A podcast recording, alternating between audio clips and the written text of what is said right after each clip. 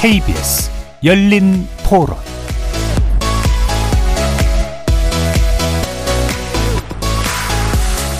안녕하십니까. KBS 열린 토론 정준희입니다.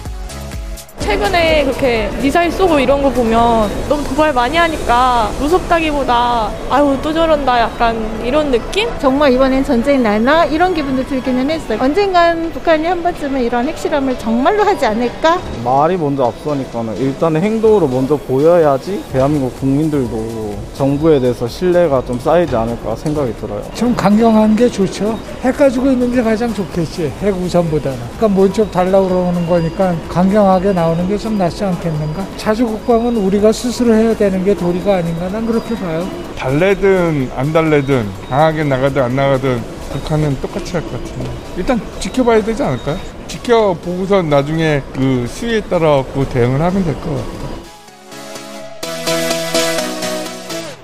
북한은 최근 동서해상에서 동시다발적 도발까지 감행하고 있고 그만큼 한반도 안보 불안도 커져가고 있는데요. 전문가들은 중국 당대회와 미국 중간선거 사이인 10월 말 11월 초에 제7차 핵실험이 있을 거라 예상하기도 했지만 미국 중간선거가 완료된 지금까지 북한 풍계리 핵실험장에선 아직 특이한 동태는 보이지 않습니다. 이런 조건에서 최근 NLL을 침범한 미사일 도발이나 ICM 발사 같은 건 무엇을 의미하고 있는 걸까요? 지속적으로 고조되고 있는 한반도 안보위기 국면에 대해 세 분의 전문가와 함께 분석하고 전망해 보도록 하겠습니다. KBS 열린 토론 지금부터 시작합니다. 살아 있습니다. 토론이 살아 있습니다. 살아있는 토론, KBS 열린 토론.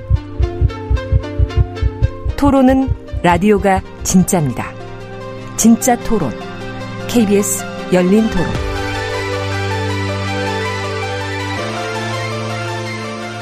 오늘 토론 함께 해주실 세 분의 전문가 소개하겠습니다. 김열수 한국군사문제연구소 안보전략실장 나오셨습니다. 안녕하세요. 정경영 한양대 국제대학원 교수 자리해 주셨습니다. 안녕하십니까. 정대진 원주 한라대 교수 나오셨습니다. 안녕하십니까. 저희 열린 토론 문자로 참여하실 분은 샵 9730으로 의견 남겨주시면 됩니다. 단문은 50원, 장문은 100원의 정보 용료가 없습니다. KBS 모바일 콩 그리고 유튜브를 통해서 무료로 참여하실 수 있고요. 모바일 콩을 통해서는 보이는 라디오로도 만나실 수 있습니다. 자, 뭐 북한의 도발이 연이어서 일어나고 있는데 그러다 보니까 약간 좀 이게 무기력해지는 상황들 이런 것도 좀 느껴지는 것 같기도 하고요. 또는 이제 뭐 어떻게 해야 될지 잘 모르겠다라는 그런 생각들도 아까 보면 청취자 의견들 속에서도 일부 나오는 것 같고. 자, 지금의 한반도 안보 상황은 어느 정도 수준에서 지금 진단하고 계시는지 먼저 세 분 의견 듣고 시작하겠습니다. 김열수 실장님. 네. 지금의 한반도 안보 상황은 2017년하고 비교하면은 금방 이해하기가 좀 쉬울 네. 것 같아요. 2017년도 상황이면은 뭐 그때 당시에는 트럼프 대통령이 있었을 때니까요. 그때 이제 미국은 화염과 분노, 그다음에 코피 작전 이런 것들이 있었고요.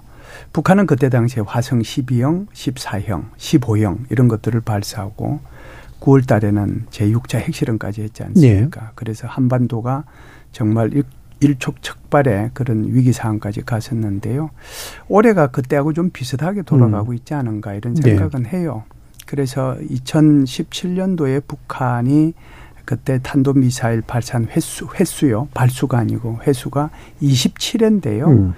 올해 들어서 북한이 발사한 게 32회거든요. 음, 네. 그러면은 아마 최근에 들어서 가장 많은 이런 탄도 미사일을 발사해서 국제 사회를 위협하고 한국, 어, 한국의 안보를 위협하고 한 상황이 지금이지 않은가. 그래서 특히 이제 최근에 뭐한 10여일 사이에 보면 북한은 15차례에 걸쳐서 지금 탄도미사일 발사했단 말이죠. 이런 것을 보면 오히려 2017년 상황보다 오히려 위기 상황이 조금 더 과하면 과하지 덜하지는 네. 않다. 그래서 한반도 위기가 아직은 고조되고 있는 상황이다. 이렇게 저는 봅니다. 예. 2017년을 떠올리면서도 그 이상으로 지금 가고 있는 듯한 그런 우려에 대해서 말씀 주셨고요. 정경영 교수님. 저는 뭐 짧게 말씀드릴 수가 있겠는데요. 6.25 전쟁 이후에 아마 최대 위기 상황이라고 봅니다. 예. 음, 특히 이제 남북한 간에 또한 북미 간의 대화 채널이 완전히 막힌 상태에서 이 북한이 핵 미사일 능력을 고도화하는데 올인하면서 음. 특히 최근에는 그 우리에게 가장 치명적인 전술핵을 운영하는 훈련을 하고 있는 상황이거든요. 이게 예사롭지가 않다는 겁니다. 대단히 예. 위중한 안보 상황이다 하고 봅니다. 예, 예사롭지 않다. 예, 한반도가 6.25 전쟁 이후로 최대 위기를 맞고 있다. 정대진 교수님. 예, 뭐 두 분 말씀과 비슷한데요. 저는 이중냉전 상황이라고 좀 성급하지만 말씀을 좀 드리고 싶어요.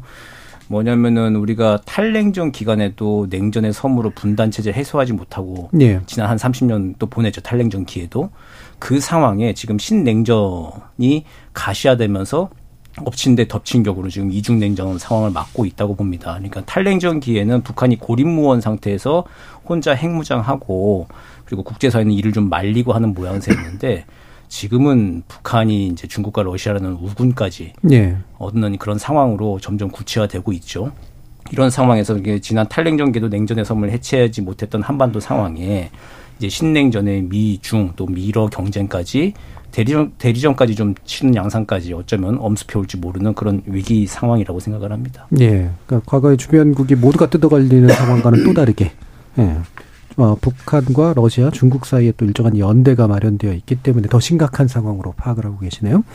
자, 그러면 이제 오늘 이야기 간단히 또 하고 더 들어가 볼 텐데, 아, 오늘 동해상에 이제 탄도미사일을 올렸는데요. 한미연합훈련, 비질런트 스톰에 대해서 반발하는 게 이제 지난번까지의 것이었는데, 왜 오늘은 이제 쐈느냐 이런 이제 궁금증이 또 있어서 이 부분은 어떤 명분에 의해서 만들어진다고 보시는지 어, 김영수 실장님 먼저 좀 말씀해 주실까요? 네. 그래서 오늘 이제 미사일 쏜 걸 보고 미사일이 이제 이게 장거리냐 단거리냐 그에 네. 따라서 해석은 저는 달라질 수 있다라고 봐요. 그래서 만일 장거리를 쐈으면 이것은 아, 미국의 중간 선거를 의식한 아, 지난번에 이제 화성 17행이 실패했기 때문에 여기에 대한 것을 이제 쐈을 것이다. 이것은 다분히 미국을 의식한 것이다. 이렇게 해석이 가능하지만 오늘 쏜 것은 SRBM이거든요. 네. 이 SRBM은 이제 한국에 대한 그런 어, 위협 차원이라고 봐요. 지금 현재 말씀하셨다시피 비전트 스톰 훈련은 끝났고 7일 엊그제죠. 7일부터 10일까지 3박 4일 동안 호국 연습을 하거든요. 네. 그 호국 연습이라는 게 위기 관리 역량 이걸 좀 강화시키고 전시 전환 뭐 수행 능력을 향상시키는 건데 이것은 호국 훈련하고 달리 달리 호국 연습이라고 하는 것은 시뮬레이션이에요. 지휘관들끼리 모여서 책상에 앉아가지고 여기에 대해서 이제 시뮬레이션 하는 거거든요. 실제 기동 훈련이 없죠. 그런데 이제 북한은 이것이 계속해서 이제 호국 연습을 우리가 하고 있다라는 것을 계속해서 언론에서 얘기도 하고 그 사실을 알고 있으니까 여기에 대한 아무런 대응을 안 할 수는 없어요. 음. 그렇기 때문에 총참모부가 어제 어제 그제 어, 발표한 내용을 보면 만일에 앞으로도 이제 한미나 또는 한국이 이렇게 강한 군사 훈련을 하면 여기는 우리가 처절하게 대응하겠다라고 발표를 했거든요. 네. 그 일환으로 보면 되지 않겠는가. 그래서 한국의 호국 연습을 빌미로 해서 음. 오늘 탄도 미사일을 쏜 게 아닌가. 저는 그렇게 해석을 합니다. 예. 정대진 교수님. 예, 뭐 비슷한데요. 이게 지금은 그 어쨌든 북한이 맞대응을 안 할 수 없는 상황입니다. 말씀하신 것처럼 또 연합훈련 끝났지만 우리 독자 훈련이 예정돼 있고 예. 앞으로도 여러 가지 우리 내부의 합동 훈련 또 이제 연합훈련 또 새로운 것도 만들어서 할 수도 있는 그런 상황들이 계속 개연성이 높아지고 있죠. 북한 입장에서 봤을 음. 때. 거기에 대해서 아무것도 안 하고 손 놓고 있을 수는 없는 상황이죠. 그래서 이제 그 맞대응 차원에서 오늘도 아마 탄도 미사일을 발사한 거라고 보는데 근데 지금 탄도 미사일이라고 하는 게 사실 지난주 우리 도발에서 우리 군이 발표한 거에 따르면은 거의 재고 소진에 가까운 구형 미사일까지 네. 쐈다라고 하는 거죠.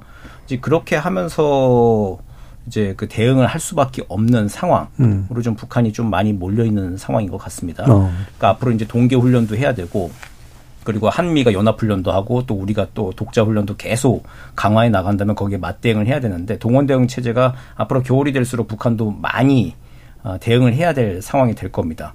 거기에 대해서 이제 뭐 하루에 뭐 이게 탄도미사일이라도 좀 계속 쏘면서 어, 군 내부 결속과 시, 심리적인 예방 주사를 좀 놔야 되는 이제 그런 불가피한 상황들이 지금 북한 내부에 아마 좀 벌어지고 있지 않나 어려움에도 음. 불구하고 예, 그렇게 예. 봅니다. 음. 그러니까 남북 간의 맞대응들이 계속해서 이어지는 상황이 이제 기본이고 네, 북한이 또 이제 점점 점점 또 몰려가는 그런 분위기도 동시에 있다고 이제 보시는 것 같고요. 정경현 교수님 말씀 들을까요? 두 분의 시각에 생각을 같이 합니다. 예, 예, 예. 동일한 말씀이시고요. 자, 그러면 구체적으로 이제 전반적인 이야기들을 다시 이제 또 해볼 텐데요. 한 가지 좀 이제 의아하다라고 얘기해야 될까? 아니면 뭐 원래 또 그랬던 거다라고 얘기해야 될건 모르겠습니다만 2014년 세월호 참사 때는 이제 북한이 이 부분에 대해서는 약간 이제 남한의 사정을 어느 정도 좀 아, 보는 듯한 그런 모습이라도 나는데 이번에 이제 이태원 참사 때 그 기간인 애도 기간이었음에도 불구하고 도발을 감행했다. 이 부분은 그만큼 북한이 이제는 뭐 남 신경 쓸 때가 아니다. 뭐 이런 의미로 받아들여야 될까요? 정대진 교수님. 지난 8월에 김여정 부부장이 한 연설에 아마 좀 답이 있지 않을까 싶습니다. 예. 그때 이제 주목할 그때는 뭐 담대한 구상을 이제 그 거절하는 게 아마 음. 주요 언론 보도로 나왔는데 그 연설 내용 중에 제발 좀 서로 의식하지 말고 살았으면 하는 게 간절한 소원이다라고 표현을 했어요. 예. 이게 딱 지금 북한 지도부의 생각을 보여주고 있는 거죠. 이젠 남이죠. 이게 두 음. 개의 음. 국가를 완전히 생각을 하고 저쪽에 이제 이태원 참사가 좀 일어나고 혼란스럽고 하는 거 그게 뭐 예전 같으면 이제 같은 동포로서 그래도 그나마 그런 거에 좀 애석한 마음이 네. 조금 있었던 것들은 이제는 북한의 그 MZ 세대 지도부 음. 김여정, 김정은 남매들을 좀 없는 것 같아요. 음. 그냥 자신들의 독자 생존의 길로 가는데 자기들 시간표와 일정대로 그냥 가는 것이지 어, 특별히 뭐 남북한 특수관계가 있다고 해가지고 한국을 좀 배려하고 어, 그리고 뭐 동포애로서 뭔가 조금 더 연민의 정과 배려를 가지고 간다라고 하는 거 이제 이런 거는 일절 없다라고 하는 거를 아마 전제하고 지금 좀 강하게 행동을 하고 있는 것 같습니다. 예. 정경윤 교수님. 네, 저도 그 북한은 어떤 친한 계획을 가지고 일정표에 따라서 움직이는 것 같아요. 예, 예. 어, 그래서 뭐 남쪽이 어떤 어려움을 겪든 전혀 신경을 끊는 거죠. 예. 그 이런 사례가 한두 번 있었던 것이 아니라 그 남북 회담까지 했던 노무현 대통령이 그 서거했던 때가 2009년 5월 23일이었는데 예. 서거 이틀 후에 음. 2차 핵실험을 5월 25일 날 감행을 했거든요. 참 공산주의자들이라는 것이 어떤 친구들인가에 대한 생각을 하는데 우리와는 무관하게 파렴치하게 그런 그들 국가 이익을 위해서 하는 집단이라고 봤을 때 우리가 북한을 똑바로 인식해야 된다고 봅니다. 예. 음. 기본적으로 보면 정경규 교수님은 예전에도 그랬다. 음, 아까 이제 정재진 교수님은 새로운 지도부의 특성이 좀 있다.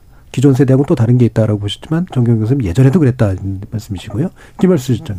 예, 뭐 저는 두 분 말씀이 동의하는데요. 예. 북한이 이제 지속적으로 강조해 왔던 것이 민족 공조잖아요. 한민족이고. 네. 근데 민족 공조 한민족은 어디로 다 갔어요? 전혀 고려 안 하는 거거든요. 예. 자, 그러면 더 이제 그 구체적인 어떤 그 매번의 도발에 대해서 좀 더 분석을 해볼 텐데요. 어, 지난번에 이제 좀 다른 차원으로 가고 있다라고 느끼게 만들었던 게 이제 울릉도 인근에 떨어졌던 지난 2일이죠. 북한 탄도미사일입니다. 어, 이 구체적인 이제 재원을 분석한 결과가 나온 거로 알고 있는데 이게 가진 함의도 좀 있을 것 같아서요. 김현수 시장님 좀 부탁드립니다. 예, 그게 이제 우리 그 구조함이죠. 거기서 뭐 굉장히 깊은 곳에서 이것을 인양했잖아요. 네. 인양해가지고 오늘 국방부 청사 앞에서 이걸 공개하는 것을 저도 이제 보고 들어왔었는데 그게 발사가 됐을 당시에는 전부 다 이제 그걸 이제 KN23으로 많이 아, 분석들을 했습니다. 아마 그 정도 사거리를 해서 오려면 아마 이게 그 지대지 쪽이 될 것이다. 네. 그런데 이제 오늘 그 이제 인양한 걸 보면 그게 아니고 SI5거든요. 네. 그 SI5라고 하는 것이 2차 세계 대전 때, 아, 저, 구소련 때 사용하던 그 대공 미사일이에요. 음. 대공 미사일을 쏜 건데, 뭐, 이 대공 미사일이라고 해서 반드시 이제 비행기나 격추하는 건 아니고요. 네. 대공 미사일이 지대지 미사일로도 사용을 합니다. 그래서 그게 지금 러시아가 우크라이나에서 사용하고 있는 것도 바로 이런 지대지, 지대공 미사일, 지대지 미사일로 사용하고 있거든요.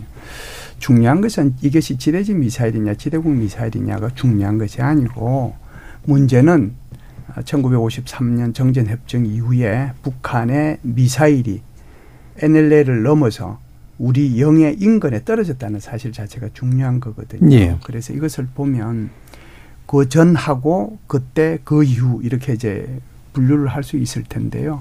그 전에는 직전에는 계속해서 구일과 합의를 위반하면서 포병 사격을 했잖아요. 음. 포 사격을 통해서 구일과 합의 위반해서 끝냈어요. 그리고 나서 이제 이날 우리 그 속초 앞바다 쪽으로 이렇게 발사한 것은 NLL을 위반한 거거든요. 네.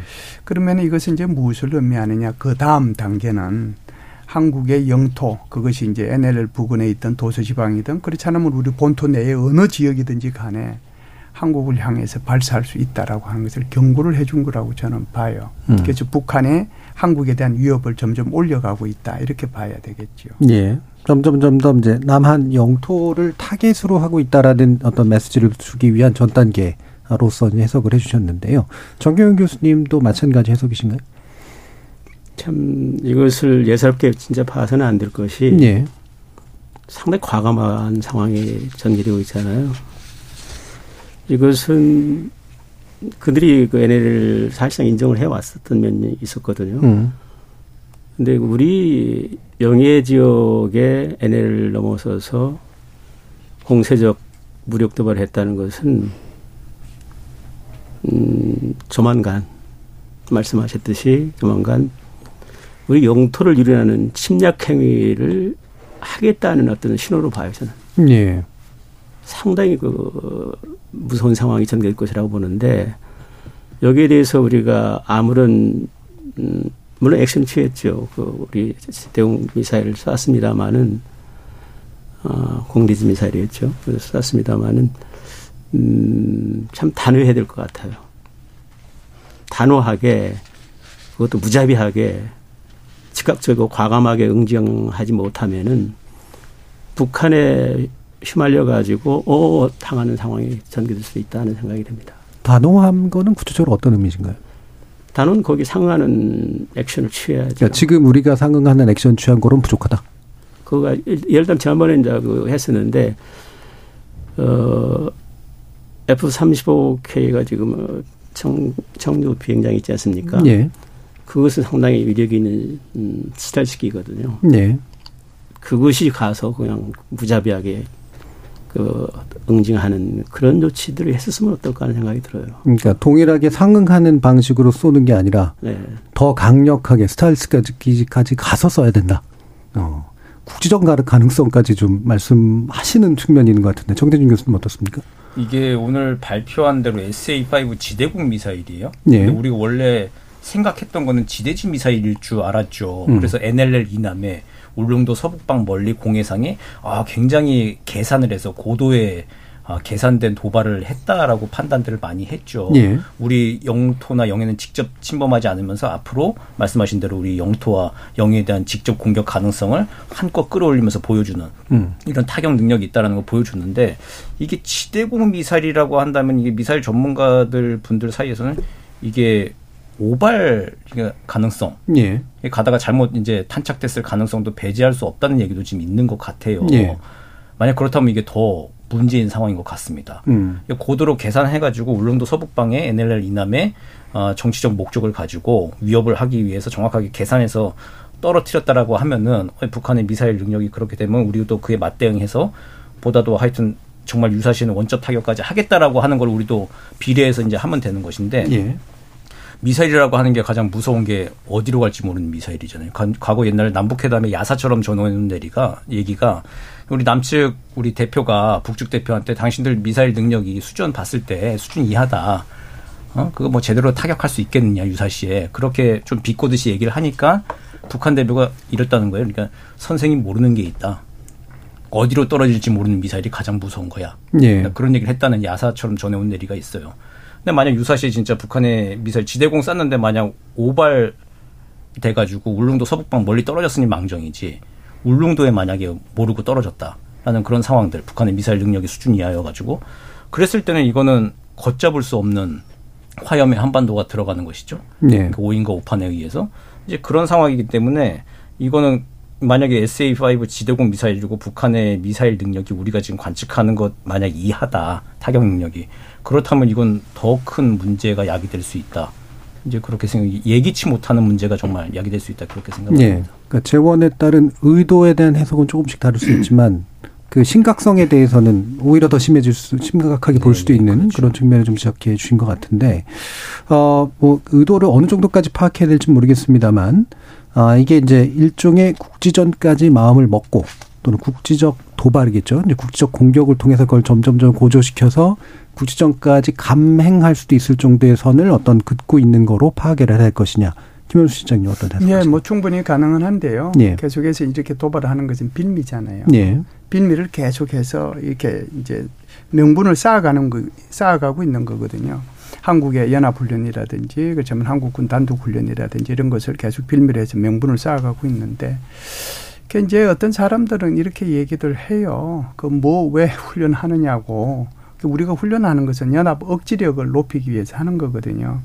북한이 지속해서 이렇게 미사일 도발을 하고 그러기 때문에 여기에 대응해서 그냥 가만히 있으면 어떻게 되겠어요. 그러니까 억지력을 높이기 위해서 훈련하는 건데 북한은 그것을 거꾸로 이용을 하는 거죠. 억지력을 이용해서 억지력을 발휘하기 위해서 연합훈련하는 것을 빌미로 명분을 쌓아가고 있는데 네. 그 명분의 도가 점점 점점 제가 처음에 모두에 말씀드렸다시피 한반도 긴장이 고조되고 있는 것처럼 그렇게 점점 고조시키고 있는 거죠. 그 음. 그렇다라고 하면 북한이 이제 남아 있는 것을 어떻게 할 거냐 하는 걸 보면은 그렇게는 뭐 전략적 도발도 할 수 있고, 네. 그다음 에 전술적 도발도 할 수 있는데 이제는 남아 있는 전술적 도발이 뭐겠어요? 그 전술적 도발의 끝이 국지 도발이거든요. 네. 그러니까 그, 그 국지 도발이 아, NLL 상에서의 국지 도발이 있을 수 있고 DMZ 상에서의 국지 도발이 있을 수 있고 또 우리 본토에 대한 어떤 국지 도발이 있을 수 있고 그렇기 때문에 우리는 이 국지 도발을 하지 못하도록 하기 위해서 더 억지력을 발휘하기 위해서 훈련을 하고 연습을 하고 준비를 하고 대응을 하는 거거든요. 네. 그런데 북한은 이것을 역으로 이용할 수도 있는 거죠. 음. 과거의 사례도 있긴 합니다만 이제 그런 정도로 더 심각해진 상황이 왔을 때 그거보다 더 심각해지는 것들의 도화선이 될 가능성들을 생각을 안 하고 움직인 거냐 또는 생각하고 움직이는 거냐 궁금하기도 한데요. 정대진 교수님 어떠세요? 어, 생각을 할 겁니다. 이거 확전됐을 때 어떤 시뮬레이션 돌려봐도 북한 원점 타격을 당한다라고 하는 거 북한도 알고 있거든요. 네. 그리고 붙었을 때 전투에서 잠깐 이길 수는 있겠지만 전쟁에선 궁극적으로 진다라고 하는 거 북한 지도부가 모를 리는 없습니다. 음. 그럼에도 불구하고 지금 국지전을 좀 유도하고 있다라고 하는 거는 어쨌든 명분 쌓기인 거죠. 음. 북한의 담화나 성명 봐도 어쨌든 한미 너네가 계속 이렇게 연합훈련을 하니 우리가 어쩔 수 없이 맞대응을 할 수밖에 없지 않느냐, 대가를 치를 수밖에 없지 않느냐라고 이제 계속 명분을 쌓아가고 있는 것이고 그리고 이제 거기에 대해서 이제 미사일 도발 발사를 하면서 어 이제 국지전을 좀 유도하고 있는 것처럼 좀 보이는데 지금 근데 가만 잘 보면 2010년도에 연평도 포격 같은 것들이 만약 네. 감행이 될까?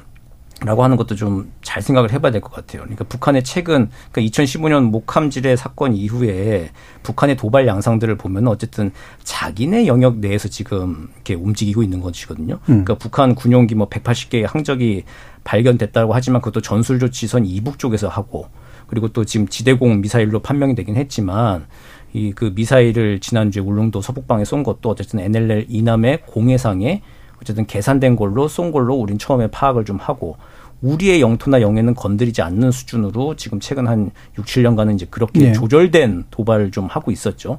근데 이 선을 넘어가지고 연평도대처럼 진짜 우리 영토나 영해를 타격한다. 그 연평도 타격 당했을 땐 그때는 우리도 굉장히 좀 이례적인 상황이어가지고 음. 대응 사격을 하긴 했습니다만은 그 이후에 원점 타격 매뉴얼 같은 거 생겼죠. 네. 모를 리가 없죠. 그리고 북한이 이제 그거를 당해낼 능력이 있다고 보진 않습니다. 음. 이제 그걸 북한도 아는데 이거를 아 그렇게까지 끌고 갈까? 그 만약 만약 그런 뭐냐 도발적 행태가 나왔다라고 하는 거는 그건 북한이 굉장히 오판하는 거고 이건 요즘 흔한 말로 하는 것처럼 이제 정권의 종말을 불러올 수도 있는 음. 아주 끔찍한 대가로 오히려 북이 좀 치러야 되는 이제 그런 상황이 될 거라고 봅니다. 예, 정경영 교수님. 어, 다른 각도에서 볼 필요가 있다고 봐요. 지금 결국은 이제 북한 입장에서는 미국과의 담판을 하겠다는 거 아니겠어요? 예. 어. 근데 미국이 거의 미동도 않는 적대시 정책을 북한 입장에서는 취하고 있다고 네. 보는 것이죠. 한반도 그렇게 그 얕잡을 동네가 아니다. 음. 상당히 위험스럽고 우리가 지금 이런 집요한 도발을 하는 것은 한반도의 평화를 기대할 수가 없다. 너희들 그렇게 신경을 안 써? 음. 근데 그 결국 이제 핵의 문제인데 네. 핵은 너희들한테 위협을 줄 수 있는 정도까지 지금 고도화됐다. 그걸 전에 너희들이 이걸 못하면은 이건 한반도에 난리가 난다. 네. 뭐 이런 메시지가 있는 것 같아요. 음. 뭐 분명히 그 그런 끊임없이 잇따른 그런 무력 도발을 우리 입장에서는 단순히 어떤 그 국지 도발이라고 합니다만은 조금만 더 앞서가면은 그것은 우리 영토에 대한 침략 행위로 볼 수가 있기 때문에 네. 여기에 대해서 어떻게 우리가 대처해야 된다는 것은 분명하다고 봐요. 음. 이 국지도발이라고 해서 위기관리 차원에서 국지도발이 있고 전쟁 상황에서의 우리가 대응하는 것이 다르다고 보는데 네. 이것을 단순하게 그 그냥 찝쩍거리는 것으로만 생각을 하고 거기에 대응한다는 것은 그건 아니라고 보고 있고요. 상당히 음. 우리가 지금 엄중하다고 보는데 여기에서 참 주목해야 될 것은 관 이들이 하는 end state가 뭐냐. 네. 이렇게 도발하고자 하는 그 end state가 뭐냐는 것을 우리가 간파를 하고 음. 그런 end state로 몰아가지 않도록 우리가 상당한 정도로 무료 응징이랄지 이런 걸 통해서 제재할 필요가 있, 는 것이죠. 네. 하염없이 그냥 거기 대응도 않고 있다면은 그대 술수에 말려 들어가 가지고 걷잡을 수 없는 전쟁으로 갈 수도 있다고 봅니다. 예. 예. 자, 그러면 또 한 가지 짚어봐야 되는 게요. 어, 이게 또 참 이례적인 일인데 서해상으로 탄도미사일을 쐈습니다. 지난 5일의 일이죠. 어, 이게 중국하고 인접 지역이기 때문에 서쪽으로 이렇게 쏜다? 어, 이게 왜 이렇게까지 하나? 그럼 중국과 협의가 된 건가? 협의 없이 했던 더큰 문제 아닌가 이제 이런 식의 이제 궁금증들이 생기니까요. 김영수 장기 네, 여기 대해서는 두 가지 상반된 예. 시각이 존재합니다. 전문가들 얘기를 음. 들어보면요. 지금 이제 말씀하신 것처럼 아 이거 중국하고 북한하고 서로 상의한 거 아닌가? 음. 아니 단둥이에서 2, 30km밖에 안 떨어진 곳에서 어떻게 그 조업 중국 어선들이 조업하고 있는 그쪽으로 쏠 수가 있느냐? 그것도 한두 발도 안 주고 네 발을 130km씩 나가는 사거리를 가지고 쐈느냐. 이건 중국이 협조표는 안 될, 안될 네. 거다. 그럼 중국이 왜 협조했느냐. 여기에 대한 음. 이제 생각이죠. 그래서 그쪽으로 이제 협조를 했을 거리라고 예, 얘기하는 사람들은 지금 이제 미국과 중국 사이에 굉장히 전략적 경쟁이 거의 뭐 신냉전 네. 방불케 한 만큼 가고 있으니까 중국으로 봐서는 이제 북한을 지렛대로 이용할 필요가 있다. 그래서 음. 아, 이렇게 북한이 좀 이렇게 해주니까 오히려 이게 좋은 거 아니냐. 그래서 중국하고 어, 북한하고 이렇게 미리 협조가 돼서 아마 이, 이것도 가능했을 것이다. 다른 것들도 다 가능했지만 거기에 대한 이제 그 시각이 하나 있고요. 180도 다른 시각이 존재합니다. 북한에 불만이 좀 있었을 거다. 이런 네, 얘기를 중국에 해요. 대해. 중국에 대해서. 음. 그 왜 그러냐 하니까 지난달 28일 날 유엔 총회 제1위원회가 거기가 이제 안전 및 군축위원회거든요. 그 군축위원회에서 안건이 하나 나왔는데 그 안건의 핵심 내용이 여러 가지가 있지만 그 이제 내용 중에 일부가 이런 내용이 들어 있어요. 북한이 1차부터 6차 핵실험 한 것이 이것은 잘못된 거다. 여기에 대한 비난과 그리고 북한은 아, 핵 무기 프로그램을 포기해야 된다라고 하는 이 두 내용이 네. 사실상 통과가 됐는데 어떻게 통과가 됐냐면 러시아는 귀권을 했고 기권했고. 중국은 여기에 대해서 찬성을 예. 했어요. 여기에 대한 이제 불만이 하나 있을 수 있고요.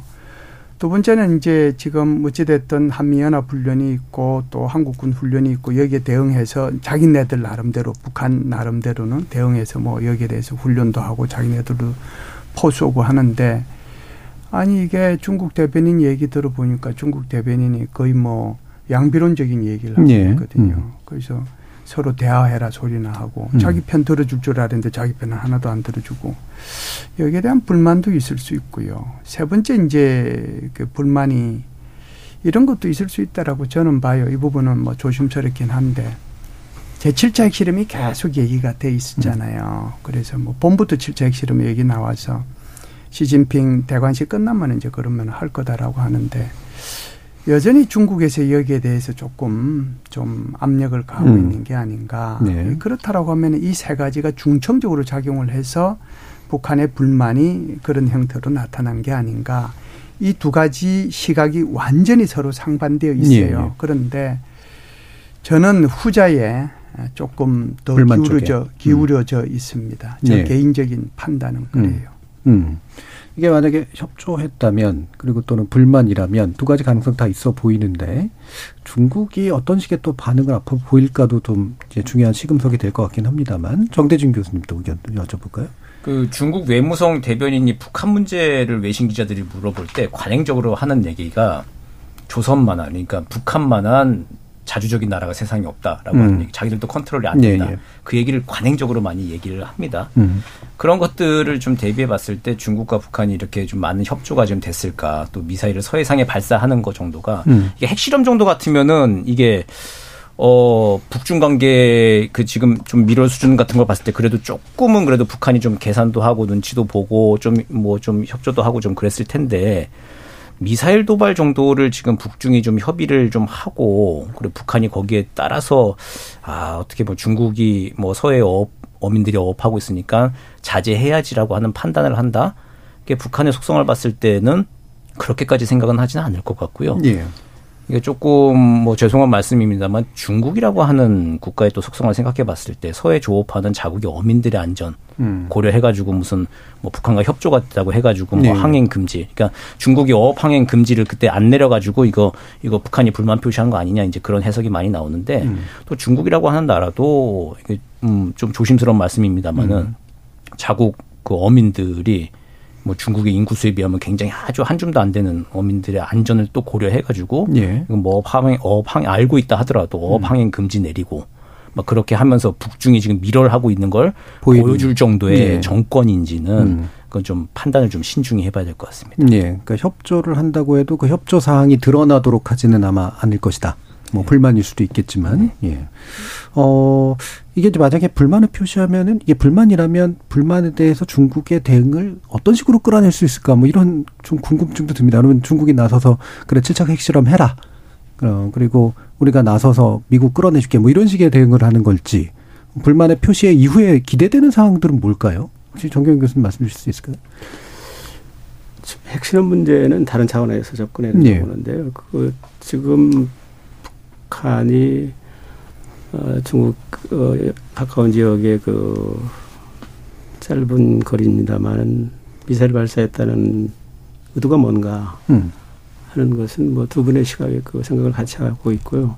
핵실험 문제는 음, 중국의 어떤 주문이랄지 압력 하지 말라 하는데 말리들 것 같지가 않아요. 음. 어, 뭐 뒤에서도 언급이 될 수가 있겠습니다만은 핵실험을 많은 분들은 뭐 그 당대회가 끝나고 중간선거 있기 그 사이에 할 것이다라는 예측이 빗나갔잖아요. 예.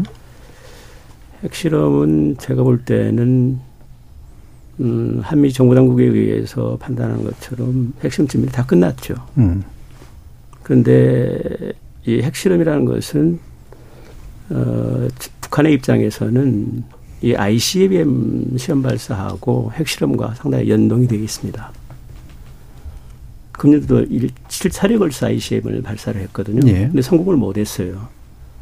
근데 ICBM을 성공을 하면은 최소한도 정상 궤도로 5,500km 정도 이상의 정상 궤도 쏘아 올려 가지고 대륙군을 재집하는 것이 ICBM 능력을 갖추는 것으로 이제 평가가 되는데 그런 ICBM을 쏴서 실패하지 않고 성공하지 않는 상태에서 핵실험은 나는 안, 하지 않을 것으로 봅니다. 음. 그래서 ICBM을 재집하는데 성공하는 그런 실험 발사가 이루어진 후에 그 전략적 가치를 극대화시킬 수 있는 거거든요. 예, 핵실험이라는 것이. 예. 그래가지고 여기에 이제 핵 장착을 해가지고 이 본토까지 위협할 수 있는 우리 무력을 갖췄다. 이런 메시지는 상당한 정도로 폭발적인 그 예. 메시지가 되기 때문에 어 당장 뭐 어, 핵실험을 감행할 수도 있지만은 그런 계산된 어, 논리를 갖고 북한은 ICM 발사를 계속할 것이라고 보고 음.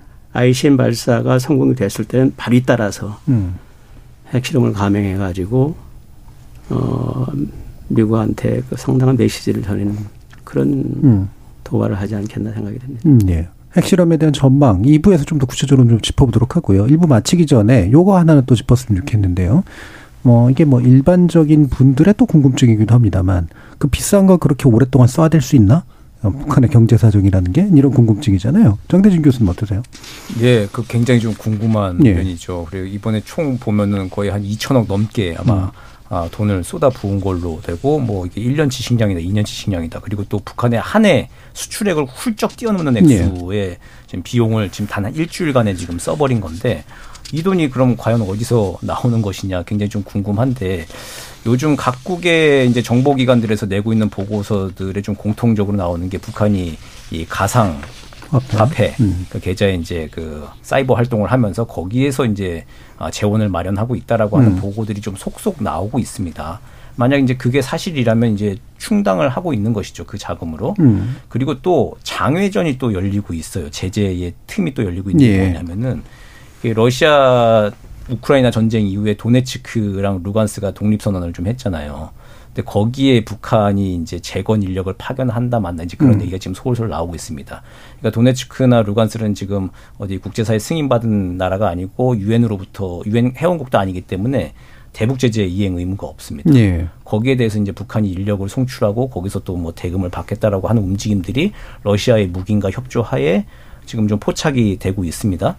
이제 이런 뭐 하여튼 틈새 음. 시장을 끊임없이 공략을 하면서 계속 이제 북한 자체적으로 자금 조달하면서 지금 그런 미사일 도발이 가능한 음. 아, 그런 재원들을 마련하고 있는 거 아니냐 이렇게 추정들을 하고 있죠. 예, 그러니까 암호화폐 쪽이라든가 아니면 이제 새로 열리고 있는 약간의 틈새 이런 것들을 지속적으로 활용하는 것이 아마 자금의 원천일 것이다. 김현수 실장님. 예, 뭐정 교수님 잘 말씀을 하셨는데요. 지금 음. 북한이 올해도 뭐 식량이 굉장히 모자란다고 네. 그렇게 얘기하거든요. 전문가들 분석한 거 보니까 어, 작게는 80만 톤, 많게는 120만 톤 정도 이렇게 아마 부족할 거다라고 얘기를 해요. 그래서 뭐 그 부족의 원인을 여러 가지로 말씀을 하시지만 결국은 올해 가뭄이 굉장히 심했고 가뭄의 끝에 그냥 엄청난 폭우가 왔잖아요. 음. 한국 같은 경우야 뭐 산림 녹화가 잘 돼 있어서 그래도 피해는 입어도 그 피해를 감내할 수준은 되지만 북한은 그게 안 되거든요. 네.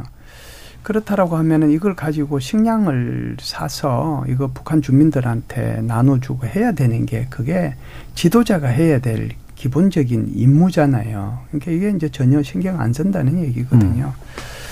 그래서 이제 이걸 해석을 해보면은 저는 이렇게 봅니다. 바깥으로는 이제 이렇게 얘기하는 거죠. 야, 저게 천억, 이천억을 정도를 써? 이 말을 거꾸로 이제 북한의 입장에서 보면, 어, 너희들 제재 아무리 해봐라. 네. 우리 천억, 이천억 써도 끄떡 없어. 끄떡 없는 걸 내가 지금 보여주고 있잖아. 음. 그렇게 얘기하는 정치적인 의도가 하나 있고요. 그 하나는 이제 이제 결국은 군사적인 의도죠. 우리가 여태까지 얘기해왔던 네. 그런 군사적인 의도인데 그런 돈들이 결국은 이제 뭘로서 자기네들은 충당할 수 있느냐라고 얘기하면 결국은 이제 해킹, 암호화폐를 음. 통해서 그게 이제 1조 7천억 정도 된다고 그러거든요. 예. 그래서 이 문제를 해결하기 위해서 뭐 나중에 2부에서 논의가 될지 모르겠습니다만은 어찌됐든 아, 한국, 미국, 뭐, 어, 일본, 그리고 유럽연합 이렇게 전체적으로 해서 아마 이 분야를 좀 더, 어, 제재 쪽으로 어, 좀 어, 합의, 저기, 협의하기 위해서 회의도 하고 그러지 않겠는가 하는 그런 생각은 해요. 예. 그 군사적 도발을 통해서 미국이나 한국에 보내는 메시지가 있으면서도 동시에 국제사회 제재는 자신들에게 아무런 영향을 줄 수 없다라는 걸 또 과시하는 그런 이중적 메시지 측면에서도 말씀 주셨네요. 자, 그럼 일부에서 이렇게 이제 연속되고 있는 북한의 도발이 어디로 향해 가고 있는가에 관련된 여러 가지 좀 진단을 해봤고요. 일단 청취자 문자 준비된 거 들어보고 이어지는 2부에서 핵실험 관련된 논의 또 한번 해보도록 하겠습니다. 정희진 문자 캐스터. 네, 지금까지 여러분이 보내주신 문자들 소개합니다. 0768님. 북한 도발에 강경 대응하면 다 같이 공멸하는 길입니다. 대화와 타협만이 한반도 평화의 길입니다. 6292님. 북한의 핵실험과 핵전쟁 위험이 계속 얘기가 나오는데 저는 회의적입니다. 과연 그들도 공멸하는 길을 스스로 택할 가능성이 있을까요? 5848님. 북한은 지금 대화 채널도 닫고 무작위로 미사일을 쏘고 있습니다. 우리 영해에도 미사일이 떨어지지 않았습니까? 무조건 대화만 하자고 하는 건 답이 아닙니다. 우리도 강한 무기와 군사력을 가지고 있다는 걸 보여주고 강력하게 경고해야 합니다. 홍성원님. 도대체 도발의 기준은 무엇인가요? 북한 입장에선 한미훈련도 도발이라고 생각할 것 같은데 공해상으로 미사일 쏘는 것을 도발이라고 보고 강경 대응을 한다는 건 전쟁을 불사하겠다는 뜻 아닌가요? 서로 도발이란 단어 사용도 자제하고 대화에 나서야 합니다. 구사사구님, 전시작전권도 한수하지 못하고 미국에 끌려다니다 훈련장이 된 한반도입니다. 그 대가가 북한의 미사일 위협 발사가 아닌가요? 여기에 강력 대응으로 나서다가 진짜 전쟁이 일어난다면 우리에겐 무슨 의미가 있습니까? 박용준님, 계속 이렇게 북한 도발에 당하지 말고 우리도 핵을 보유한 다음 북한과 대화에 나서야 한다고 생각합니다. 라고 보내주셨네요. 네, KBS 열린 토론. 이 시간은 영상으로도 생중계하고 있습니다. 유튜브에 들어가셔서 KBS 일라디오 또는 KBS 열린 토론을 검색하시면 지금 바로 토론하는 모습 보실 수 있습니다. 방송을 듣고 계신 여러분이 시민 농객입니다. 계속해서 청취자 여러분들의 날카로운 시선과 의견 보내주세요. 지금까지 문자캐스터 정희진이었습니다.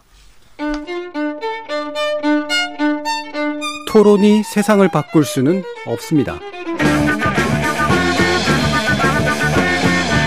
하지만 토론 없이 바꿀 수 있는 세상은 어디에도 없습니다.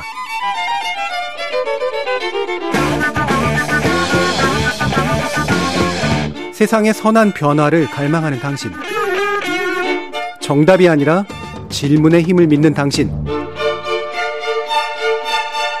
우리 KBS 열린 토론에서 만납시다.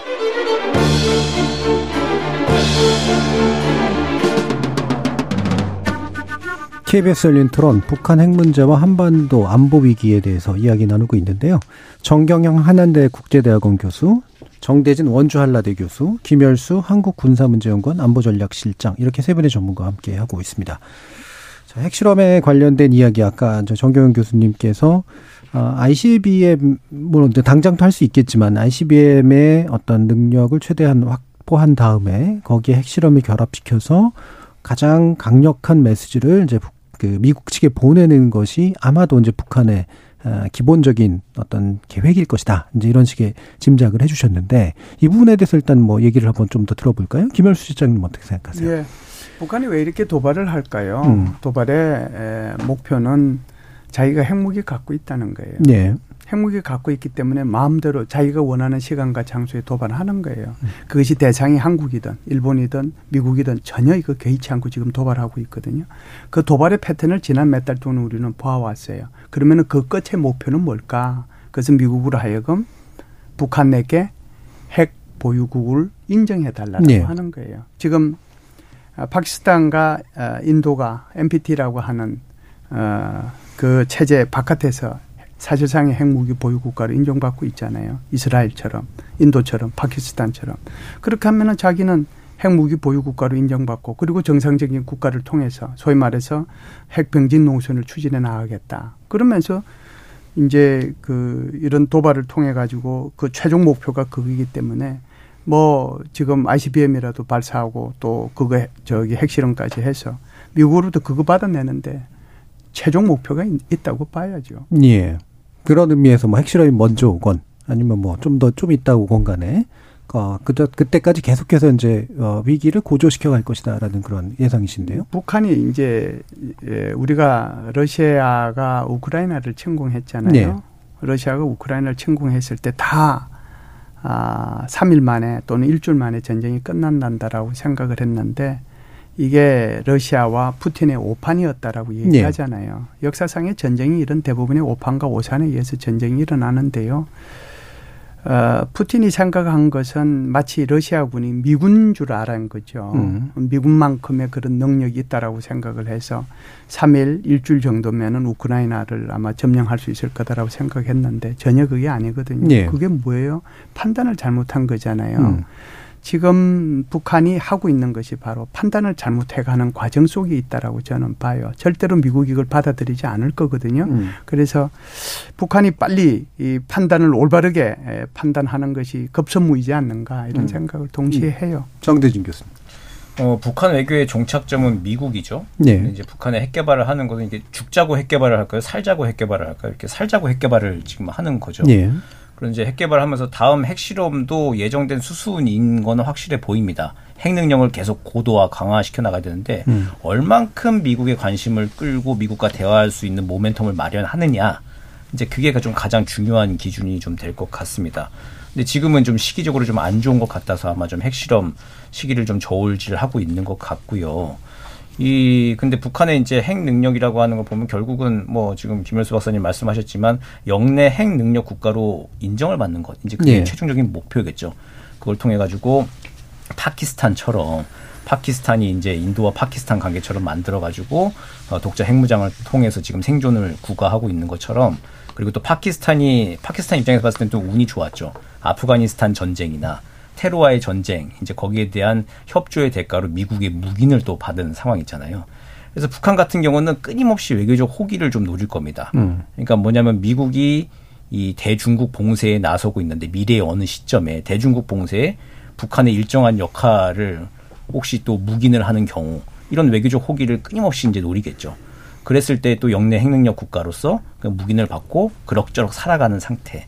이런 걸 만약 이제 파키스탄 정도의 아, 수준을 만약에 국가 전략의 생존 목표로 잡았다라고 한다면은 어 이거는 계속 이제 미국을 상대로 보면서 시기의 문제일 뿐이지 음. 계속 핵 능력을 강화시켜 나가면서 미국과 거래를 할 수 있는 많은 양의 핵물질과 그리고 또 핵무기 개발 계속 해 나간다라고 하는 거는 뭐 기정 사실로 아마 봐야 할 것 같습니다. 예.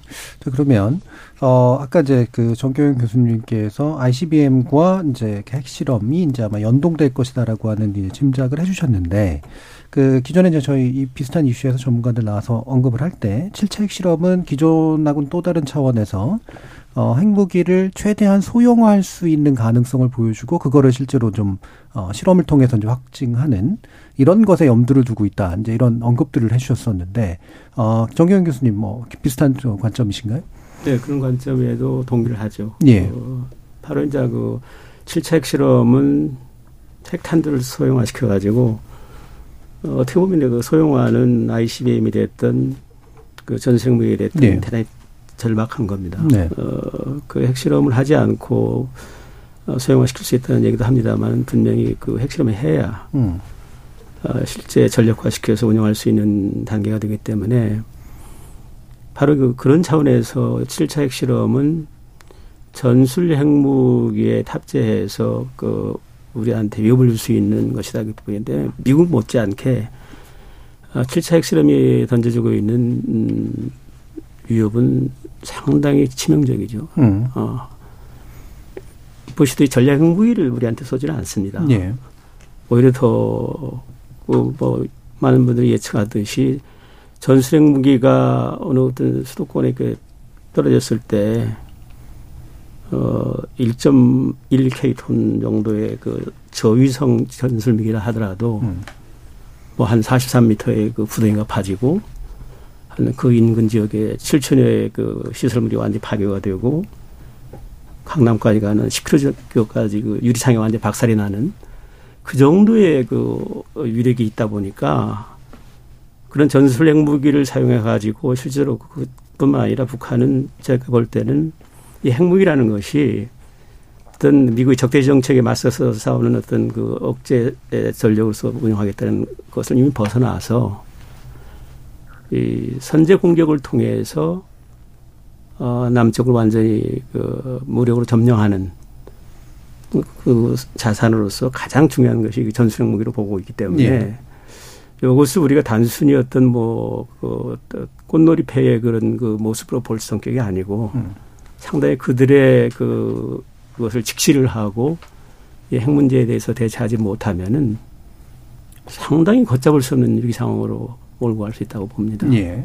그간에 이제 핵무기가 주로 미국을 향해 있을 거라고 얘기했지만 이제 남한을 향해서 쏠 수 있다라고 하는 것을 포함하는 핵실험이 될 수도 있는데 어 뭐 시기를 우리가 뭐 정확하게 맞추는 게 중요한 건 아니긴 합니다만 그럼 북한이 이제 시기를 조율하면서 어떤 요소들을 고려하고 있는 것일까에 대해서는 짚어볼 필요가 있을 것 같은데요. 이 부분 정대준 교수님 좀 말씀 부탁드릴까요? 이게 북한의 핵 개발은 정치적 의도하고 예. 이제 기술적인 필요 이 두 가지를 같이 좀 봐야 하는데 정치적 필요는 어쨌든 미국의 관심을 이끌어내고 미국과 대화의 모멘텀을 마련해내는 게 이제 중요한 포인트겠죠. 근데 지금 상황은 별로 좀 좋지는 않아 보입니다. 과거처럼 뭐 중간 선거에 미국 중간 선거에 북한의 핵실험 같은 것들이 영향을 미칠 수 있는 음. 환경이 아닌 거나 아마 미국 북한도 판단을 좀 한것 네. 같고요. 그렇다면 뭐 다음 주에 있는 뭐 G20 회담 정도 때 노릴 것이냐. 그때 미국과 중국이 만날 때 그때 시점에 이제 그 신스틸러처럼 음. 그 현장에는 없지만 음. 북한 얘기를 반드시 할 수밖에 없는 상황을 만들기 위해서 핵실험 같은 걸 할 거냐.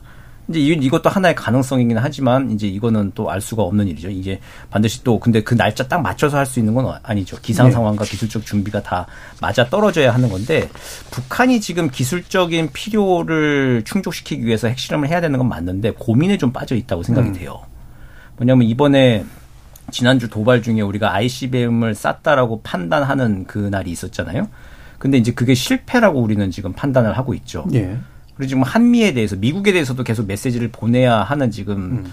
상황이 있어서 ICBM 화성 10 실험 완성을 선언을 해야 되는데 그게 지금 어 다른 나라에서 자기들은 선언 완성했다고 선언을 하고 있지만 뭐 한미 군당국은 실패했다고 계속 보고 있는 음. 상황이에요. 그러니까 미국의 관심을 끌기 위해서는 미국을 타격할 수 있는 전략 핵 능력을 계속 보여줘야 되는 겁니다.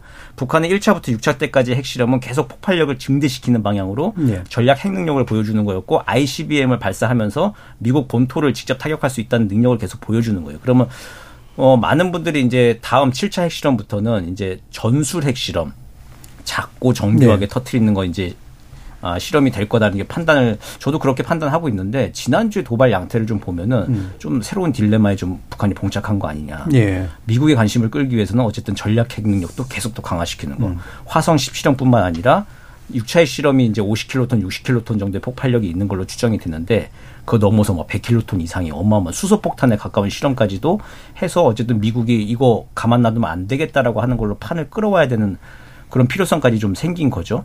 그랬을 때 이제 전술핵 실험이라고 하는 것도 해야 되고 전략핵 실험이라고 하는 거 큰 것도 해야 되고 작은 것도 해야 되고 하는 이 기술적인 준비에 어 뭔가 딜레마, 음. 새로운 상황에도 지금 좀 직면하고 있는 상황 아닐까. 예. 그두 난제를 좀 동시에 좀 해결해야 되는. 근데 음. 7차 핵실험 한다라고 하는 게 이제 북한으로서도 불장난은 아니거든요. 음. 하고 나면 엄청난 국제적인 후폭풍이 그렇죠. 있을 거기 때문에 단순하게 그냥 우리 한번 하고 싶어서 했지 이제 이런 문제는 아니에요. 음. 그러니까 7차를 한번 하면은 뭐 7, 8, 9차 뭐 세트로 지금 어 같이 하게 될 건데 그게 기술적으로 조금 더 많은 준비가 필요한 상황이 혹시 좀 직면하지 않았을까. 음. 그 고민이 좀 북한 지도부가 있지 않을까라는 생각도 좀 예, 해봅니다. 그러니까 정치적으로 시기를 조율하는 것도 있지만 네. 기술적인 차원에서 봤을 때 소형화뿐만 아니라 아예 훨씬 더 대형화하는 것들을 동시에 진행해야 된다고 한다면 기술적으로 준비해야 될 것들도 또 있지 않을까라는 짐작까지 주셨는데요. 김현수 시장님 어떠십니까? 예, 저는 뭐 능력 좀 말씀을 드리고 음. 정 교수님하고 조금 다른 의견을 예. 좀 말씀을 드리도록 하겠습니다. 북한이 지금까지 뭐 여섯 차례에 걸쳐서 핵실험했잖아요. 예. 수소 어 플루토늄탄, 음. 그다음에 우라늄탄, 정폭 핵분열탄, 그리고 6차는 이제 수소 폭탄까지 했단 말이죠. 수소폭탄 그때 당시에 했을 때 그 지진 가지고 뭐 그 위력을 하진 그 확인하긴 하지만 대충 50KT라고 하면 이게 어 굉장한 위력이거든요. 히로시마 나카사키 떨어진 게 대충 평균 잡아서 15KT라고 그러고 그것을 우리는 표준 핵무기라고 얘기를 하는데요. 히로시마하고 나카사키가 다 없어져 버렸잖아요. 예. 그런 것처럼 50KT면 이제 대단합니다. 대단한데 북한이 그러면은 이 전략 그적 차원에서 다시 수소폭탄 실험을 할 거냐 여기에 대해서는 조금 이제 중국을 의식하지 않을 수 없을 거예요. 왜 그러냐면 음. 지난번 2017년도 9월 달에 제6차 핵실험을 했을 당시에 중국에서 난리가 났습니다. 그 난리가 난 결정적인 게 지진이거든요. 지진. 음. 그래가지고 북중 국경선에 있는 인근 도시에서 난리가 났죠. 그래서 그런 문제를 이제 고려하지 않을 수 없을 거고 아무리 이제 문을 이렇게 그 갱도 그걸 갖다가 차단을 한다고 하더라도 낙진이라는 게 있을 수 있거든요. 네. 이런 문제들에 대해서 북중 국경 지역이기 때문에 굉장히 신경 쓸 수밖에 없고 만일에 이번에 이제 50KT가 아니라 100KT 잃어버리면은 뭐 지진은 뭐 음. 그건 뭐 상상을 초월하는 정도고 낙진도 그렇거든요. 그래서 또 구태여 이렇게 전략 그, 어, 무기를 위해서 이렇게 대규모의 핵실험을 할 필요가 있겠는가. 음, 키우는 쪽은 뭐, 아닐 것이다. 네, 이거는 음. 뭐 아닐 거다라고 보고요.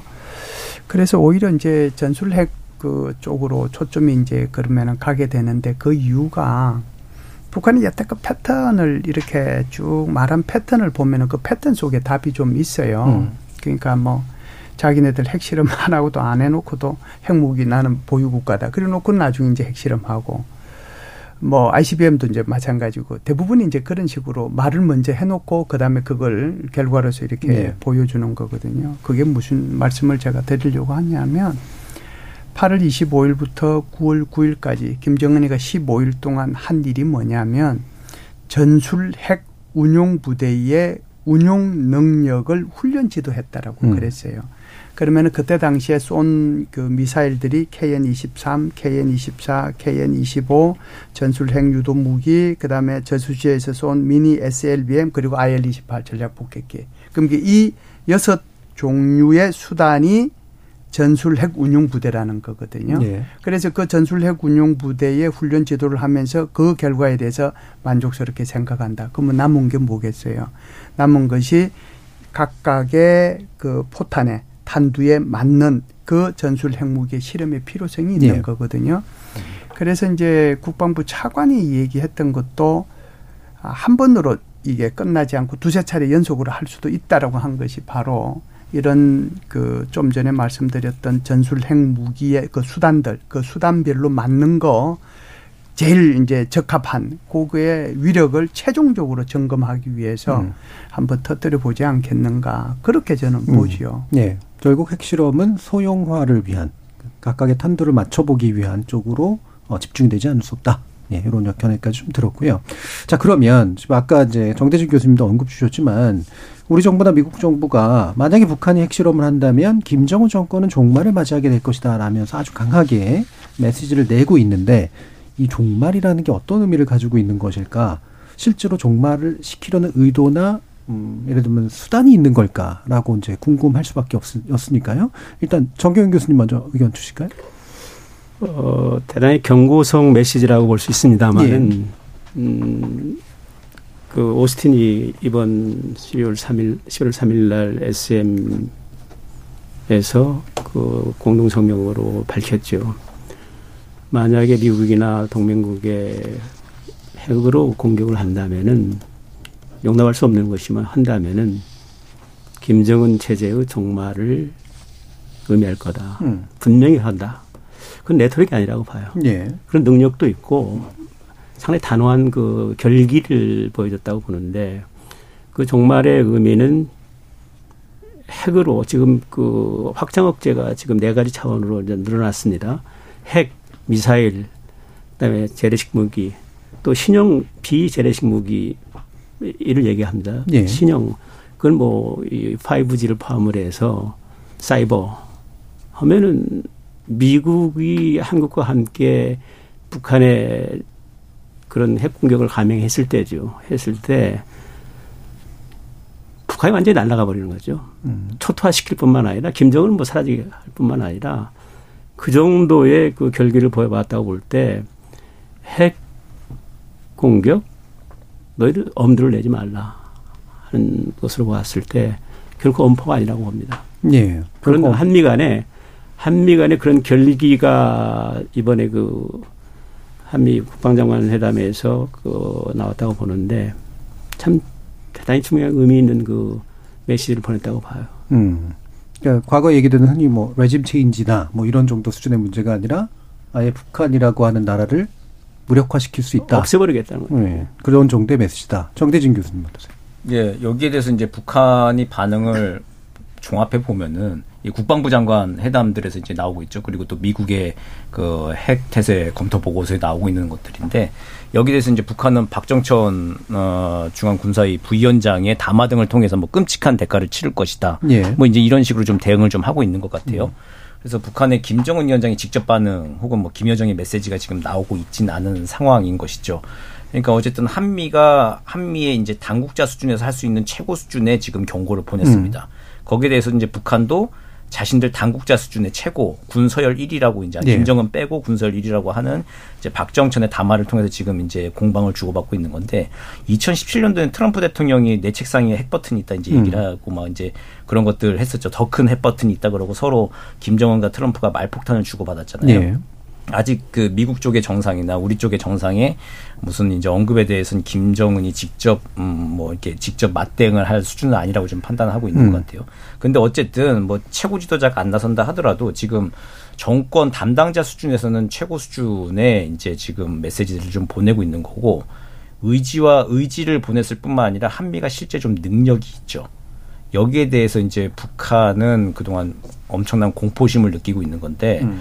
근데 이제 북한이 한 70년 동안 겪고 있는 어쨌든 잘못된 생각이라고 하는 게 이런 거죠. 그 주변국의 미국, 한국, 중국, 일본, 러시아 그 누구도 북한을 선제 타격하고 공격해서 얻을 이익을 있는 나라는 없어요. 예. 그럼에도 불구하고 북한 혼자 지금 피포위 의식에 사로잡혀가지고 음.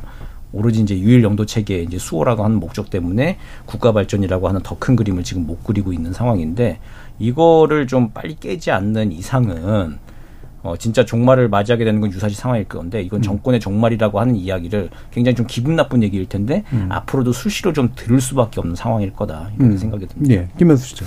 예, 그 정권의 종말이라고 하는 표현 자체가 굉장히 중요한 의미를 지니는데 정대진 교수가 말씀하셨지만 그 지난주에 미국이 중요한 그, 그 보고서 세 개를 한꺼번에 발표하잖아요. 국방 태세 검토 보고서, 그다음에 NPR이라고 그래서 핵 태세 검토 보고서, 그다음에 아, 미슬 디펜서 리뷰 뭐세 개를 한꺼번에 발표를 했는데 그 중에 NPR에서 여러 가지 내용들이 있지만 거기에 핵심 하나를 꽂아라고 그러면 워딩을 그대로 제가 얘기를 해드리면 만일 북한이 미국을 향해서 동맹국을 향해서 또는 우방국을 향해서 핵무기를 쏘면 북한 정권은 소멸될 것이다라고 네. 얘기한 거예요. 그런데 요 표현 그대로가 이번에 3일날 한미 간의 SCM 한미 국방장관 회담이죠. 한미 연례 안보 협의 회의라고 그러는데 거기에서 그대로 공동 성명이 이것이 그대로 들어갔어요. 이 말의 의미는 북한으로 하여금 오판하지 말아라. 절대로 핵무기 쓰지 마라. 나 여기 이제 문서에까지 다 이거 명문화 시켰다. 북한에 대한 최고의 경고라고 봐야죠. 음, 음. 그래서 이런 경고가 지난주에 NPR에서 나오고 그다음에 아 3일날 그 한미 국방부 장관 회담에서 나오니까 북한으로서는 이걸 그냥 가만히 그냥 듣고 넘길 수 있는 건 아니잖아요. 음. 최고 존엄의 생명에 관한 문제가 나왔단 말이죠. 북한으로 봐서는. 그러면은 북한의 최고 존엄에 대해서 생명에 관한 문제가 나왔는데 여기서 모두가 입 다물고 있다 그러면 다 죽는 거예요. 음. 그러니까 박정천이가 완전히 십자가를 지고 나타난 예. 거죠. 그래서 소위 말하는 그 북한 중앙위 군사위원회 부위원장인 박정천이 나서서 연일 그것도 밤 0시 몇 분 뭐 이런 시간에 나와가지고 두 번씩 세 번씩 이렇게 담화를 발표한 이유가 거기에 있고 그래서 무리하게 35발의 이런 미사일 도발을 하고 뜨지도 않는 비행기, 종이 비행기까지 합해가지고 비행기를 띄우고 이런 무리수를 두는 것이죠. 예, 예. 그만큼 북한이 지금 오판하고 있다는 거예요. 음. 빨리 제대로 판단을 해서 정말 자신의 정통성을 인민들로부터 북한 주민들로부터 인정받으려고 하면 잘 먹고 잘 살아야 되는 거잖아요. 예. 북한 주민들이 핵무기 그게 뭐 그렇게 그 사람들한테 중요하겠어요. 예. 그러니까 빨리 에, 우리 그 김정은 정권이 올바른 정책을 빨리 좀 펼쳤으면 좋겠다는 그런 바람은 있습니다. 예. 자, 그러면 시간이 많이 남지는 않았습니다만, 어, 사실 뭐, 한미 양국 모두, 이를테면 독자 핵무장이나 전술핵 재배치 부분에 대해서는 부인하고 있는데, 그거는 이제 한반도의, 어, 비핵화라고 하는데 어긋난다라고 이제 보고는 있지만, 어, 아까 이제 청취자들 이야기나 이런 것들 속에는 또 그런 얘기도 나와서요. 아, 이게 어느 정도 실현 가능성이 있느냐, 그게 이게 실효성 또 있느냐라고 하는 데 대한 판단이 좀 필요할 것 같은데, 짧게라도 한마디씩 좀 들어볼까요? 정 교수, 정, 경영 교수님도. 핵무장에 대한 것들은 심각하게 고민해야 될 상황이라고 봅니다. 예. 어, 시프리죠. 그 스톡홀름 어, 평화전략연구소에서 2022년도 연감에서 밝혔듯이 예. 지금 북한은 한 20기 정도 핵을 보유하고 있고 한 55기 정도의 핵을 개발할 수 있는 핵물질을 어, 보유하고 있는 것으로 판단하는데 우리 국방부에서 얘기했듯이 2027년 향후 년 후면은 한 200기를 보유하게 될 것이라는 네. 전망을 하고 있지 않습니까? 이 상황은 이때 상황 한번 생각해 보시죠. 그다음에 거기에 추가해서 미 본토를 타격할 수 있는 10기 이상의 그 ICBM을 확보하게 됐을 때는 이건 그 거의 beyond control입니다. 컨트롤할 수 없는 상황이 되는 겁니다. 음. 여기에 대비하기 위한 사전에 어떤 우리 준비를 하지 않으면은 근데 핵은 핵으로서밖에 대항할 수 없기 때문에 미국의 전술핵 무기를 재배치하든 그것이 만약 안 된다면은 핵무장을 해야 된다고 봅니다. 음. 이것이 살 길이지 계속 핵에 의해서 끌려다니는 참 참담한 상황이 된다는 것을 우리가 그냥 당할 수는 없는 것이죠. 음. 가능성은 있다고 보세요? 저는 분명 가능하다고 봐요. 음. NPT 10조에 의하면은 치명적인 위협을 받게 되는 상황에서 NPT 10조에 있어 탈퇴할 수가 있고 예. 우리가 그 어, 많은 사람들이 얘기하고 있습니다만은 리더십 결정이 있다면은 대통령이 그냥 하자는 그 얘기를 한다면은 예. 저위력 핵무기는 한 수개월 이내에 개발할 수가 있다고 보기 예. 때문에 물론 이제 여기에 따라서 이제 미국을 포함한 NPT에 위반했기 때문에 예. 제재도 뒤따를 거고 상당히 국제사회로부터 많은 음, 견제가 있겠죠. 음. 그러나 이 국가 사활이 걸린 문제이기 때문에 이 문제에 대해서 이제 심각하게 고민하면서 핵으로 맞서는 핵 무장을 하지 않으면 안 예. 되겠다는 생각이 듭니다. 예. 그러니까 국제사회로부터 위협이나 고립되는 위험이 있더라도 리더십의 결단이 필요할 정도의 상황이다라는 말씀 주셨고요. 김열수 실장. 음, 저는 뭐 핵무장까지는 아니고요. 예. 나토식 핵 공유를 이제 주장하는 음. 편이고요. 지난주에도 세미나에 가서 저는 뭐 제가 발표한 주제가 이겁니다. 그런데 한번 생각해 보시죠. 왜 미국이 확장 억제력을 제공해 준다고 그러는데 네. 왜 이런 여론들이 있을까요? 이게 신뢰성의 문제거든요. 결국은 이제 좀 전에 우리 그 전화 인터뷰해서 나오는 것도 보, 셔서 아시겠지만 국민들이 불안하다는 거예요. 확장 억제 해주겠다고 하는데도 국민들이 왜 불안할까요? 옆에 없으니까 혹시 안 해주면 어떡하지? 네. 그런 불안이 있는 거예요. 그래서 만일에 지금 현재와 같은 상황이 그냥 지속이 돼서 이게 위기에 이제 끝을 향해 거의 뭐 제가 볼 때는 끝에 다 왔다라고 생각하는데 이게 꺾어지면 저는 뭐 현재 상태대로 확장 억제력을 더 강화하는 방향 쪽에서 마무리하면 되지만 음. 만일에 7차 핵실험을 했는데도 그리고 그냥 계속 우리가 이대로 간다는 것은 제가 볼 때는 그건 아닌 것 같아요. 음. 아마 그때 되면 북한이 7차 핵실험을 하게 되면 한국 내에 핵무장 하자는 여론도 굉장히 높아질 겁니다. 지금 여론조사 기관마다 다르긴 하지만은 최소 55%에서 많은 거는 60, 한5% 정도까지 되거든요. 핵무장 해야 된다는 게. 네. 근데 핵무장은 저는 좀 곤란하다라고 보고요. 그런 차원에서 보면은 나토식 핵 공유를 좀 하는 것이 좋지 않겠느냐. 그러니까 나토식 핵 공유의 핵심을 말씀을 드리면 전술 핵무기를 한반도에 우리 한국에다가 배치를 하되 한국의 주권이 일부 들어가서 같이 논의하고 훈련하고 저장하고 하는 것들에 대해서 미국과 같이 논의하면 뭐 논의해서 그걸 운용하는 것을 예. 나토식 핵 공유 정책이라고 얘기를 합니다. 지금 이제 폴란드도 자기네들이 전술핵 무기 배치했으면 좋겠다고 얘기를 하고 예. 있고 예. 핀란드하고 스웨덴은 나토에 가입도 아직은 채 안 됐지만 안 됐습니다만은 핀란드 총리가 그제 말, 말씀하시는 거 보니까 자기네들도 좀 이렇게 아, 이 핵 공유 정책에 좀 들어갔으면 좋겠다라고 얘기하고 네. 있거든요. 지금 유럽에서는 스웨덴, 벨기에 자, 이제 정대진 교수님 말씀 들어야 되기 때문에요. 예, 거기까지 설명으로 듣고요. 방금 예, 예, 말씀 주신 뭐. 내용은 이제 여론조사에 대해 구체적인 사항을 밝히지 못하셨기 때문에 그래 통계적으로는 일단 유의미하지는 않는 상태로 말, 어, 말씀드려야 될 것 같습니다. 정대진 교수님 마지막 말씀 주시죠. 이제 그 NPT 10조에 따라서 우리가 탈퇴를 해야 되는 상황은 거의 유사시 상황에 준하는 걸 겁니다. 네. 그때가 되면 미국도 아마 어찌 할 수 없는 상황 정도가 될 겁니다. 우리의. 그리고 또 우리가 어, 뭐한 9조 10조 정도씩을 매년 무기를 사고 그러는데 핵 개발하는 데는 보통 한 1조 정도 내면 된다고 판단 가성비가 좋은 무기죠. 네. 우리 입장에서도 핵무장을 하는 게 빠르긴 빠릅니다. 근데 이게 규범적으로 지금 안 되는 상황이잖아요. 음. 그런 상황에서 지금 말씀하셨던 이 독자 핵무장 나라라고 하는 정경영 교수님 같은 이 오피니언 리더분들이나 그리고 좀 심각하게 생각하고 있는 분들이 많거든요. 이런 독자 핵무장 일반 국민들도 그렇고요. 독자 핵무장 여론이라고 하는 게 한국 내에 살아 있다라고 하는 것들 이거를 그러니까 북한과 미국에 계속 좀 시그널을 주고 지금은 당장 우리가 규범적으로 움직이지 못하지만 음. 유사시에 우린 한 6개월 짧으면 뭐 한 6개월 내에 더 줄일 수도 있겠고요. 음. 그 상태로 우리는 그냥 고온 뉴클리어 할 수도 있다라고 하는 여론화. 예, 예. 그것들 카드를 계속 좀 가지고 있는 상황. 예. 그러면서 이제 그뭐 뭐 한미 동맹이니 좀 일단 신뢰를 해야 되겠죠. 그래서 예. 핵 확장 억제력을 믿으면서 두터운 억제력을 자체 억제력을 좀 가져 나가는 것. 알겠습니다. 이제 예. 대량 응직 보복이라고 하는 게 핵심인데 이제 그걸 예. 잘 어, 확보해 나가는 게 가장 중요하다고 생각합니다. 예, 제가 서둘러 끊을 수밖에 없었는데 이제 시간이 얼마 남지 않아서 마지막으로 인사드리겠습니다. KBS 열린 토론 이것으로 모두 많이 마무리하겠고요. 오늘 함께 계신 정대진 교수님, 김열수 실장님 그리고 정경현 교수님 세 분 모두 수고하셨습니다. 감사합니다. 감사합니다. 고맙습니다.